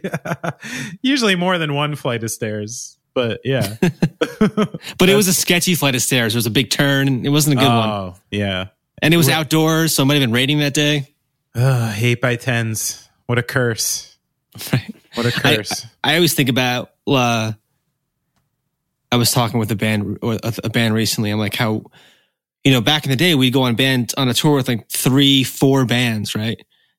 And we'd all follow each other around the country, and every band would show up to the venue, Individually load up each of your eight by tens. and we'd all grab eight by tens, all four of them, and then there'd be like Swap two guitar out. cabinets and like maybe if it's just one of us made a phone call early on in the tour we could have saved Yeah. That's so true. That was like in America, especially. It was it was like strangely non-communal, like where you would show up to a show, and there would be like literally like I remember like seven or eight people all setting up kits. you know, like like, and there was just this backstage like filled with drums. You know, and we're there- playing and There'd be more drums at the show than people. like exactly like in total. And then I remember the first time going to Europe and these kids like showing up without drums, just being, uh, yes, I use your drums tonight. I'm like, fuck you, you're using my drums tonight. oh they would Like, use your drums Yeah, and they wouldn't ask or anything. It was just this like when you played like squat houses in Europe, it was just presumed that everyone was using the headliner stuff, especially if it was like an American band renting their backline. Um, wow yeah, and it was like this real culture shock because I was coming from like, yeah, VFW shows where like, yeah, eight individual hatchback cars were showing up with kits and setting them all up and, and then going straight into that. It was it was quite different. I, I think maybe that's changed a little in the US. We've gotten a bit more communal, maybe. I hope. a, a, a lot of the younger bands playing now they're playing with you know they're not bringing they're not even bringing cabinets anymore. Oh, it's you just know? DI, right? It's DI, or and if and if it is a cabinet, it's a 110 with one of those micro heads. That's what I've been using lately. Really? Yeah, And how do you find that, like sound wise? amazing. Really? Yeah, sounds great. It's what I use in the studio anyway. You know, Because Brad was saying, I think even in the last interview, how like nothing compares to an 8 by 10 still. Do you think like there is something that compares to an 8 by 10 I think as a bass player, all that air moving behind you definitely does something. Okay. But you know, if you're doing the if, if it's the right, I guess I would say the smaller the venue, the more you need your own speakers, right? right. Because if okay. if the monitors aren't really substantial enough, sure. um, but I'm, I'm on in ears now, and you know, I think everyone bought our bass players on in ears. So to me, I, I don't care what I'm hearing on stage. You know, What do you what do you get in your ears? What's your mix like? um, my vocal, of course, it's me and the singer's voice. That's probably at the top. My guitar's about halfway down, and then I get click track. Oh, nice. Yeah, Pretty I don't want to hear anything else. Fuck drums. Fuck drums. Well, I'll probably get like kick, but again, like, um, if the venue's right, I don't need it in my ears. I saw something about your lead singer. I was on YouTube, and one of the comments was, "The lead singer is my math teacher," and the other one was, "The singer is my brother." I was like, "Oh, sweet! This guy's like famous. He's very famous. Where is it? He teaches math. He teaches. Uh, he's in Philly at a um private school teaching. I think he just teaches like a classroom now. Nice. I don't think he does. What, maybe he does. Uh, He's gonna kill me for this. and I'm not sure. Oh, but, yeah. What did everyone get into career wise? Chris, our bass player, is in graphic design. Nice. Um, uh, our other guitar player, Dave, he he actually is into audio as well, but he, like you mentioned earlier, he's on the the TV side of stuff. He does. He works for CBS. Oh, okay. Um, our drummer still tours. He does all sorts of whether he's teching or he's playing. Oh, okay. And I'm just here at my studio. I know the spot. All right. so so tell me because you know as I've said to you many times I think I love your studio. You know that. Um My studio loves you, bro. I oh, oh that's nice to hear. Um cuz you know I spent a few nights up there by myself. you Really basically got lived here. For, yeah, for for a, little bit and walk uh, the walk walk the grounds every morning. That's right. Uh, take make some coffee and walk the grounds, and I found all six acres had beautiful little pockets and mature trees and a lot of vibe and and there, I don't know, it was great, and and it's just the kind of experience I like in a studio when you feel like you're really away. And this one, uniquely, I got to feel that way without going too far. Um, That that's that's literally exactly what I wanted. So I, I love hearing you say that. Well, I'm, that's I guess that's why I got fresh banana bread and maple syrup. Huh? I mean, you also get that when you go to Audio Pilot Studios. You should You know do. that. I woke up to warm banana bread and fresh maple syrup from the trees. It was amazing. So, how did you get from Boonton to the compound? Wow, that's a big question. Um, so I didn't get kicked out of Boonton, or f- I kind of got forced out. Oh, really? My landlord, who was this amazing guy, he he passed away from a surgery unexpectedly. Wow. Um, he was an older man, but he had a surgery that shouldn't have taken his life, but there were some complications, and Fuck. it was sad. Um, and the way he did things there, I only ever signed like a two year lease with him. Mm. And kind of, you know, to make that story, the long story short, on that side of things, I, the writing was kind of on the wall that I had to get out of there. Um, the new owner coming in was, I still don't really know what his plan was, but the first conversation I had was, your rent's too low and you're not paying enough money. It's like, Oh. well, fuck you. Nice to meet you. Yeah. I've been, I've been here like 11 years. Yeah, that's fucked Um, up. Jeez. Um, and I mean, he was right as far as like someone that's just looking to own a building. Like my Right. rent was low, Yeah. but it was only low because I did so much work to the place. Well, yeah. Well, this is why business ethics is an oxymoron, you know? Yeah. Yeah. So and like kind of going back to like that, my previous landlord, he was cool enough to be like, you know, I should raise your rent, but again, you know, you just painted the whole place. You refinished the floors. Right. You added, you added electricity. You added ductwork. He's like, I'm going to keep the rent the same because you're doing that for me, you know, Right. Sure. but doesn't always get reflected on the lease, right? Yeah. Right. So Yeah. The the LeBron James deal. yeah, so basically we were end up we end up being like my wife and I were out to dinner. I'm like, you know, what's what should we do next? We had kind of a couple options where one was maybe I'll buy a house somewhere, make it a studio.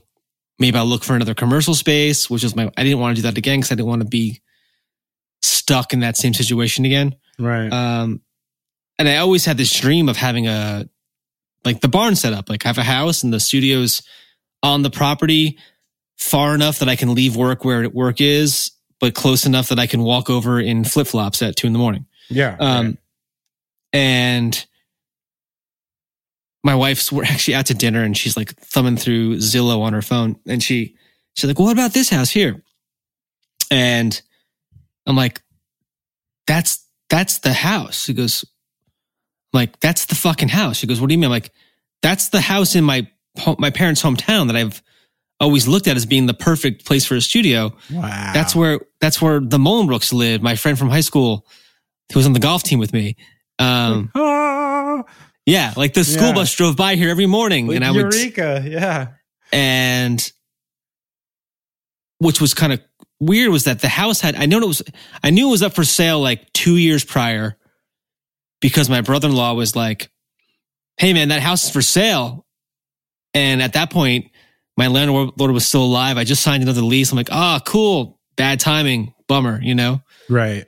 they ended up whatever happened to them i'm not sure but they, they ended up to take they took the house off the market and then here it goes back on the market two years later at this out to dinner we see it it just got Mhm. listed and so i'm like we need to we need to move on this like immediately so i called a realtor we were out on a sunday night so probably monday morning i called this realtor and I said, I'd love to check out this house. He goes, Well, when can you go? I'm like, I'm self employed, pretty flexible. He goes, Let's go now. Nice. Like, all right. Met him there like two hours later. My wife, who works up the street from here, um, which is another cool thing because she was working in the city for so so many years and she just found a new job out west, out, out where Oh, we are wow. now. Huh. So she stopped down on her lunch break and we we saw the place and it fit like a glove, you know? Right. Yeah. Um, just this barn that had a ton of ton of potential, you know. Um, and it was a big, pretty much an empty barn, so we could do whatever we wanted to do with it. okay. Um, And how was like like how are the guts of the barn like with the studio like like what what did you actually like install into that barn like the the whole structure and the two floors and everything? so basically, the structure was like the foundation was.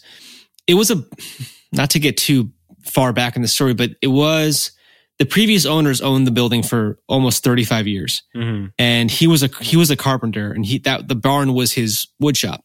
Right. um, when he bought the building, it was a flat top roof, like a flat top roof barn. Mm. And he said it, the roof leaked too much. So he needed to add another roof. So he added like an A frame because he wanted to have storage and A frame roofs just drain better. Mm-hmm. So he added the second floor, but it was very much like an attic. Oh, okay. So when Just we to showed get the up, roof on kind of. just to get the roof on, keep it from leaking. Sure. And I mean, there was literally a ladder you had to climb up to get to the second floor. Uh, so kind of funny, like when that realtor, when I first called him and he said, let's go now, I end up calling him back, like, hey, man, um, I want to make sure I can see the barn. I don't really care about the house that much. right. um, Yeah, yeah. meaning, like, you know, the house could be beautiful, but if the barn doesn't work, I, I don't want it. Yeah, you know? deal breaker, right. Yeah. So back to what I was saying, that was what was cool about the building was it was a flat top roof barn, but it had been reinforced with concrete, like a cinder block walls. Um, so it had all this awesome a soundproofing and also just strength that I knew I could. I knew I could add a second floor to it. Oh, right. Uh-huh. And my wife's an architect, arch, architect, so she was able to design the whole thing. It was so Um, serendipitous. So cool. It, it really was, honestly. Yeah. I still kind of. I mean, there were times when we were building the place, and you're like, "What the fuck do we get ourselves into?" You know, because it was a. Yeah. big project. I mean, we had to like, we had to run. There was no running water out here. We had to run plumbing out here. We had to run electrical. Well, we had electrical, but it wasn't enough. Um, we had to run like, uh, we had to build a septic, all that stuff. So, Oh yeah. so and there not was, to mention you took on six acres of lawn care. yeah. Now I'm a uh, now I'm a full time landscaper, um, part time producer. yeah.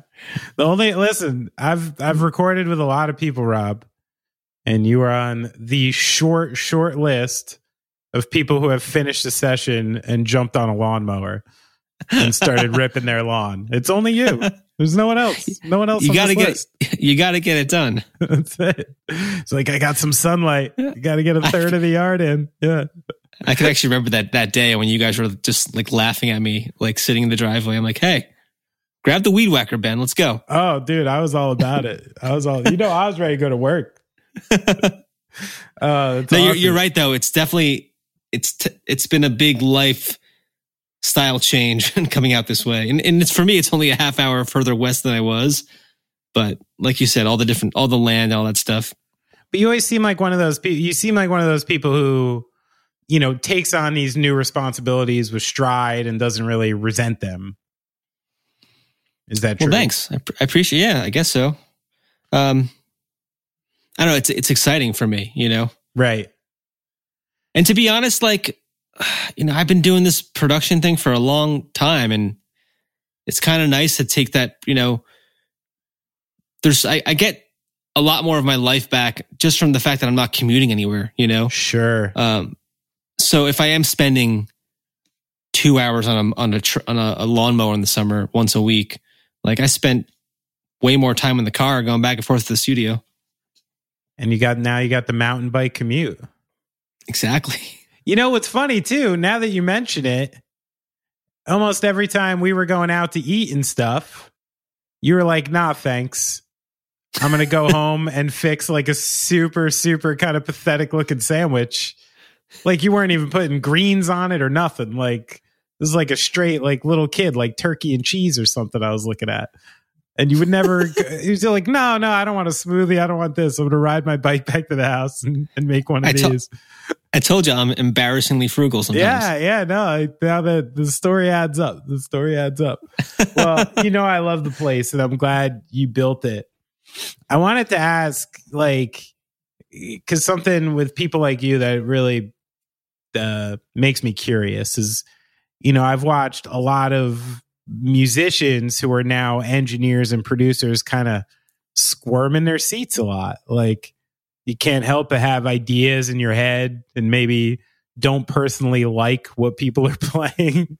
But if, you know like how how have you learned to like manage that feeling and toe that line of like you know um being constructive and helping a song along but making sure that like you're not stepping on toes or making people feel bad about what they're doing like did that take a while to figure out kind of Oh, for sure. And I, I think you're, it's, that's the whole like psychology part of the job, you know? right Um, and it, I can admit that I was really bad at it early on, you know? okay okay You know, could probably be a dick sometimes even, you know?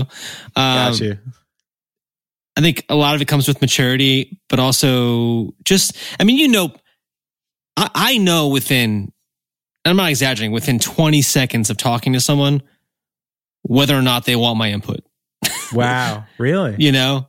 Um, just you know, based on the tenor of like how they're bringing it up and stuff like just the way they feel- walk, just the way they walk in the room sometimes, you know, like you just know, yeah, for sure. Huh. Um, and some people you kind of, you have to earn their trust, right? Like, now i'm one I'm- now i'm really wondering because you just met me pretty much and I was like, you knew about down." me within the first 20 seconds what how did i come across You came in and I think I think the first thing you said to me was like, I don't really care about drums that much. Like, I don't care what we use. you know? Okay.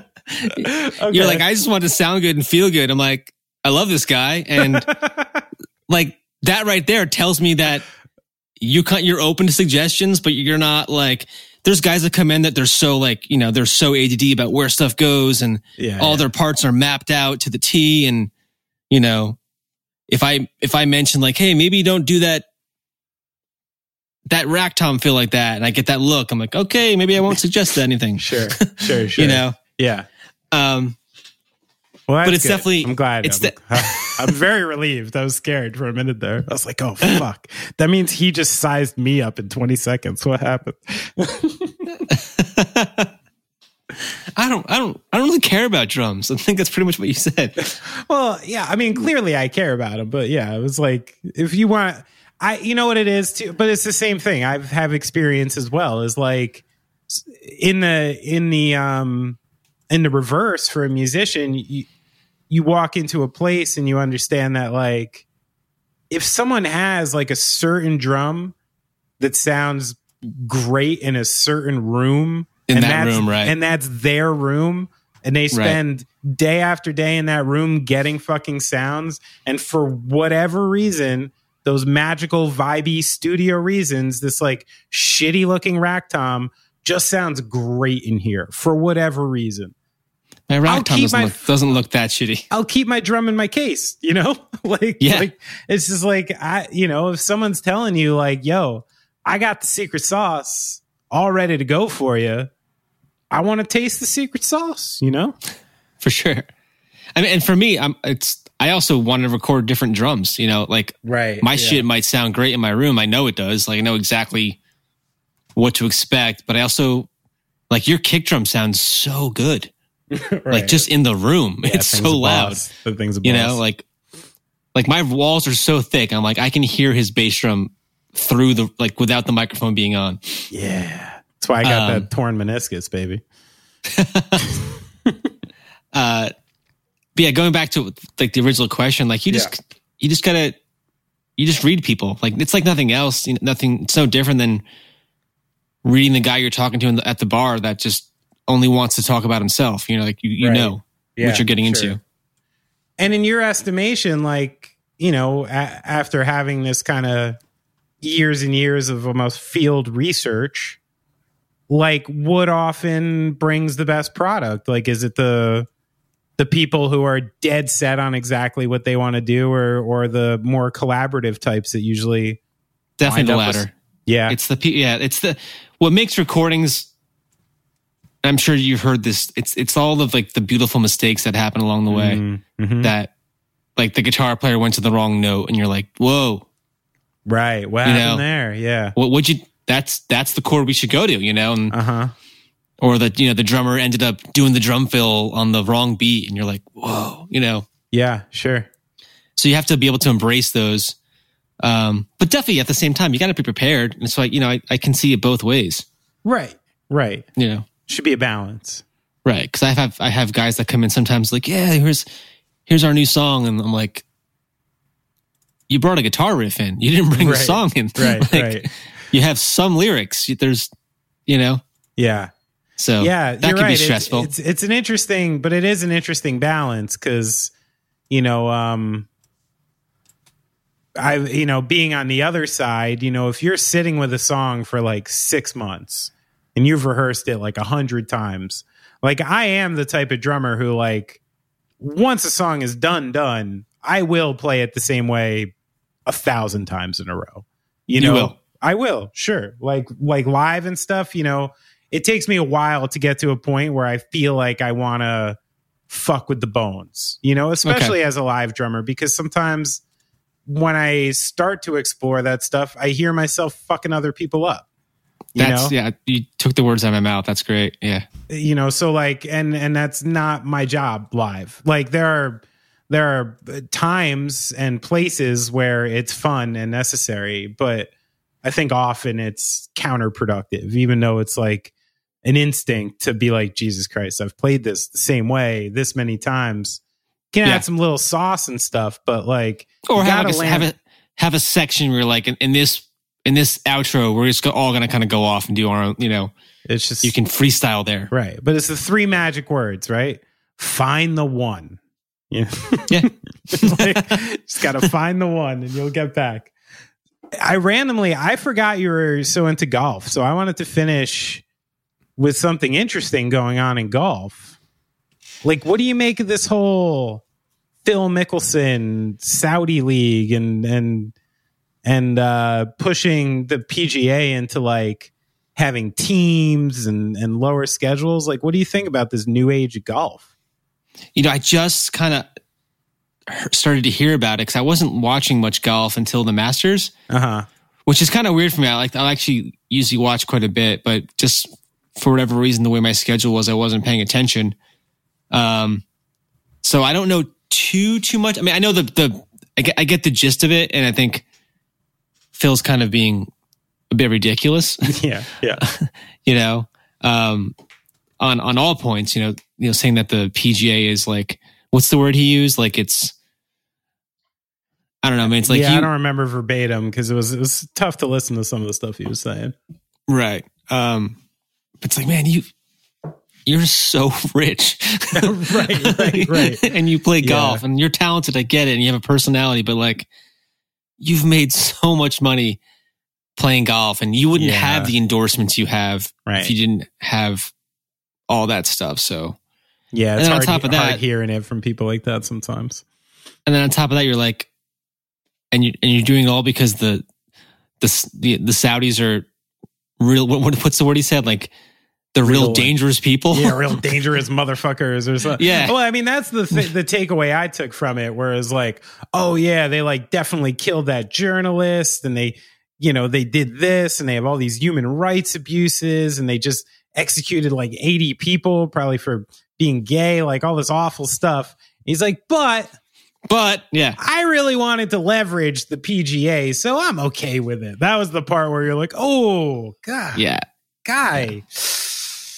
And I want he's one of those guys that I, like he's been so likable his whole his like his whole career. So he has. So he hasn't been like a heel, like as a golf fan. He's been like one of the likable guys.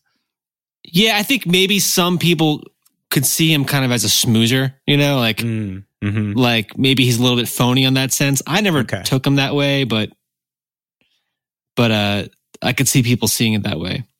So Well, what do you think about on the other side of it? Like, you know, I joked around that I'm like Randy Quaid and Caddyshack too. Like, I'm about, I'm about like having like a, a goalie with pads like in front of the hole, making the holes bigger.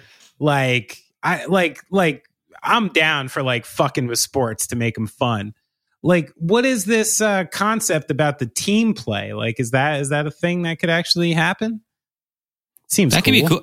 It definitely could be cool. There's definitely different formats they can explore Yeah, w- without killing people. right. Because like you gotta like there comes a time in certain sports like I you know I'm a big NBA fan and like you know that that league more than a lot of leagues has like adapted in different ways like over the years to you know m- you know make it faster make it more fun to watch like make it more interesting you know? The three point shot wasn't even a thing until the 70s and stuff like that. Um so i'm like i think you know these these leagues gotta like explore this because someone like me i have such a marginal interest in golf you know? Like i don't know i've never do you play? Do you no, play? I've never in my life played. Um, you know, and then like if I see it on TV, I'm like, you know, interested for about like seven to ten minutes, and I'm like, okay, I get it. Seems cool. Seems relaxing if you were to go play, but there's nothing that draws me in. I want some physical contact. I want some. I want someone to get tackled on a golf course in some capacity. You know? Yeah, I mean, I think it's one of those sports that if if if you, if, if you don't play it, I can't imagine it being interesting at all. To be honest, What about a uh, slam dunk, like a golf slam dunk? sure, I love it. like on 18 you have to dunk you, like somehow like like they- you, they- you make the hole at 10 feet or something They get did some- something a couple years ago where it was it wasn't that ridiculous, but it was like they would do like a team format and like you would like tee off on the hole and then you could decide like do I want to go for this really really hard pin in the corner or go for this one and it was like a point system. Um Mhm. I could see stuff like that. I mean they have like the long drive competitions. Um and that doesn't ruin like, you know, you can still have your normal tournaments, right? Yeah, yeah, I guess so. I mean, they fucking have like 55 official, I think actually 60 official events a year. So there's, they've got plenty of them. Do you wear funny pants when you do it? What kind of pants do you wear? Do you have salmon colored pants?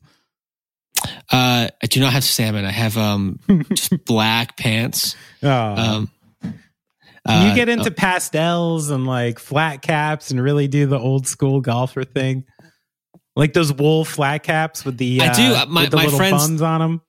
You know, I do that in the, in the winter. My my well not not that. I, know, I do like the snow cap, you know, with the the little ball. Um, but my my friends, I do rock a cardigan now and then, okay, nice, like Taylor which Swift. is uh, yeah, more like more Mister Rogers. I, I was see. going for. Um, What So I do get- happens? I get ribbed for this. that. Let me ask you this: like, what happens if, like, like way I'm dressed, I'm wearing black jeans and a black T-shirt right now. Which is pretty much what you Like- wear all, every day. Yeah, that's true. Um, what happens if I if I step up the hole one, like dress like this? Like, does someone actually like say something? Well, you can't play with jeans. Well, I know that's what I'm asking. though. like who It depends who on the court. Like this. Like, who's coming up to me holding a golf club on hole one, being like, "No, no, no, you can't play," and I'm like, "Fuck you, I'm going to play." Like, Um, what happens in that scenario?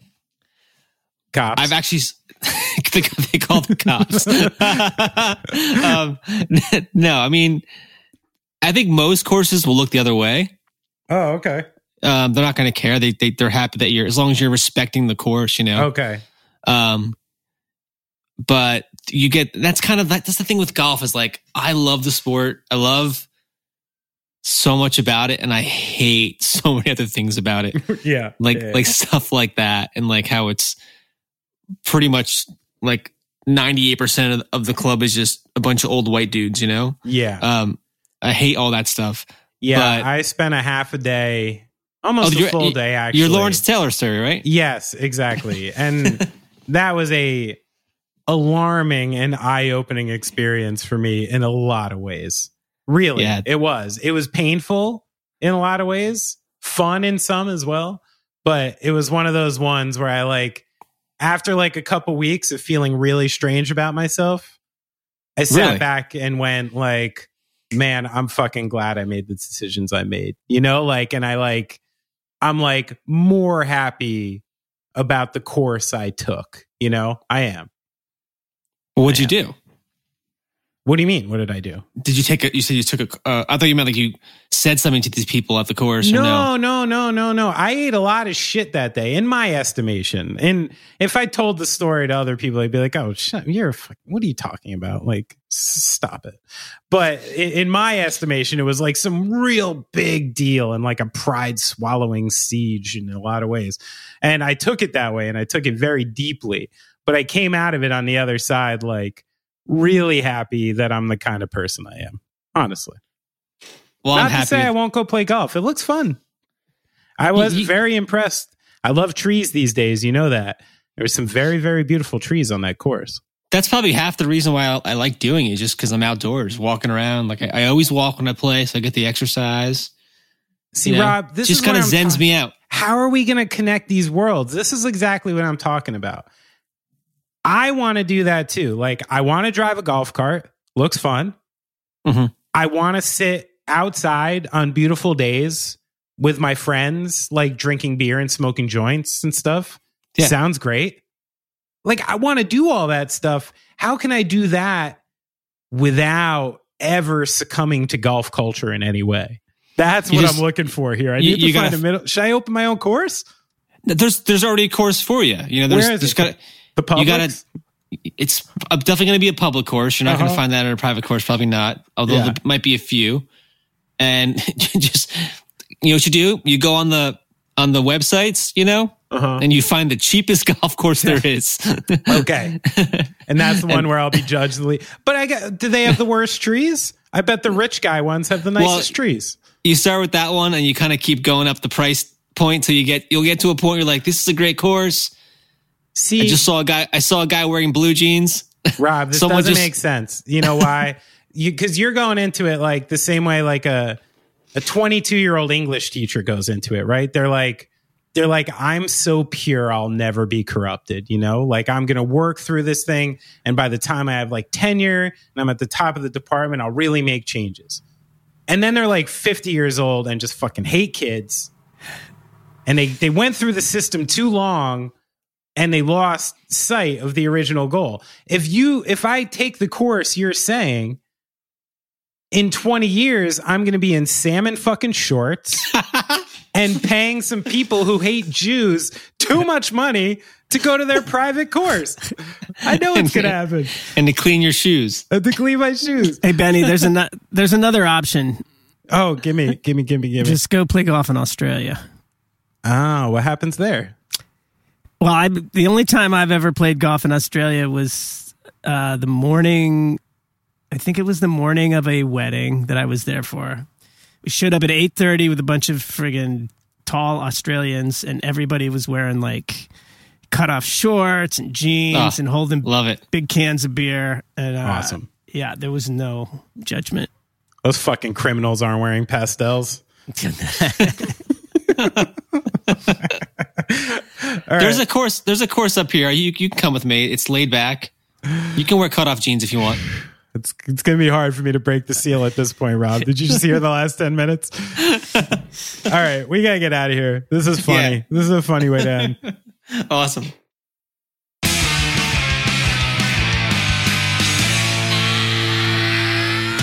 And we're back. and we're back. Oh man, what did you think about my pitch for golf? did you like it? Yeah, I think, you know, I mean, it's funny all these old rock guys that get into golf after a certain point. But it's, I mean, it's a great, I, I've only done it a few times, never enough to like get the bug, but I totally can see why you would want to do it, you know? I um, think, like me though, would you have problems with some of the conventions I mean, to punk rock? is the convention, are the conventions still really that big of a deal? I mean, he's right that the public courses, you don't have to worry about that shit. But yeah, I'm sure that the public courses are not as amazing. But I bet Right. there's like states where the public courses are really good, you know, like, Mm. See, I think this is exactly why I hate golf. Because there's just like all these like Rich social delineations like Yeah. built into this sport Yeah. in so many Yeah. different ways, and you have to like really angle with yourself. it's a, I if, mean, if you're a certain type of person, to it's like a lot of land, requires a lot of maintenance. So I guess it's probably expensive, especially if it's, you know, not in Montana somewhere. Right. I was just thinking about. I was listening to a podcast called the Icons Club. Jackie MacMullan doing a podcast about like basketball greats and this very elite group of basketball greats. And, you know, a lot of them talk to each other through the years and sort of pass knowledge from generation to generation. And famously, like Kobe Bryant and Michael Jordan were like super tight. And apparently, LeBron James and Michael Jordan don't speak.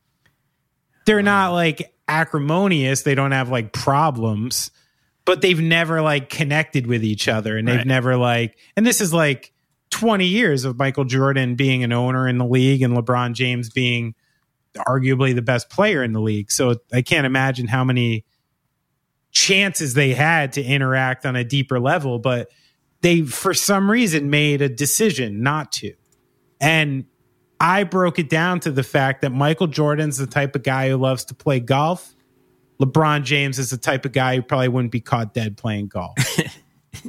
like I do think there there's certain people. Right. Michael, you know, Michael Jordan's from the South, went to like UNC, came up in like the 80s, probably golfed with like agents and this and this. Like, yeah, like a different thing. And like golf is okay. Same with Kobe.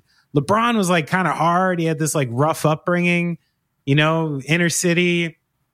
And and he kind of still carries that with him. Like that's the way, you know, Michael Jordan, you know, famously in the 80s or 90s was like, hey, Republicans buy shoes too. And that's the reason he wasn't political at all. Right. You know, not until like the last five, ten years. And LeBron James has never had a, an issue taking a social stance at all. So I kind of made that delineation. I think there's like there is like a weird cultural divide of people who will and won't play golf, right? Yeah.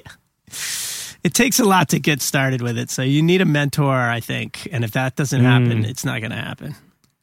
Listen, that's what I was saying in the end here. If you find a way, like, y- you know, you get me on one of those cool little cars, cold drinks, a little smoke, beautiful day, my friends. I mean, literally, Oh. it's that. That sounds great. Dude, it's got to be. I mean, as you know, I'm not really a pot smoker, but I can't imagine that it's not the best sport to smoke weed on. Oh, come on. Like, takes like 45 minutes to, to get to the ball every time. you need it, don't you?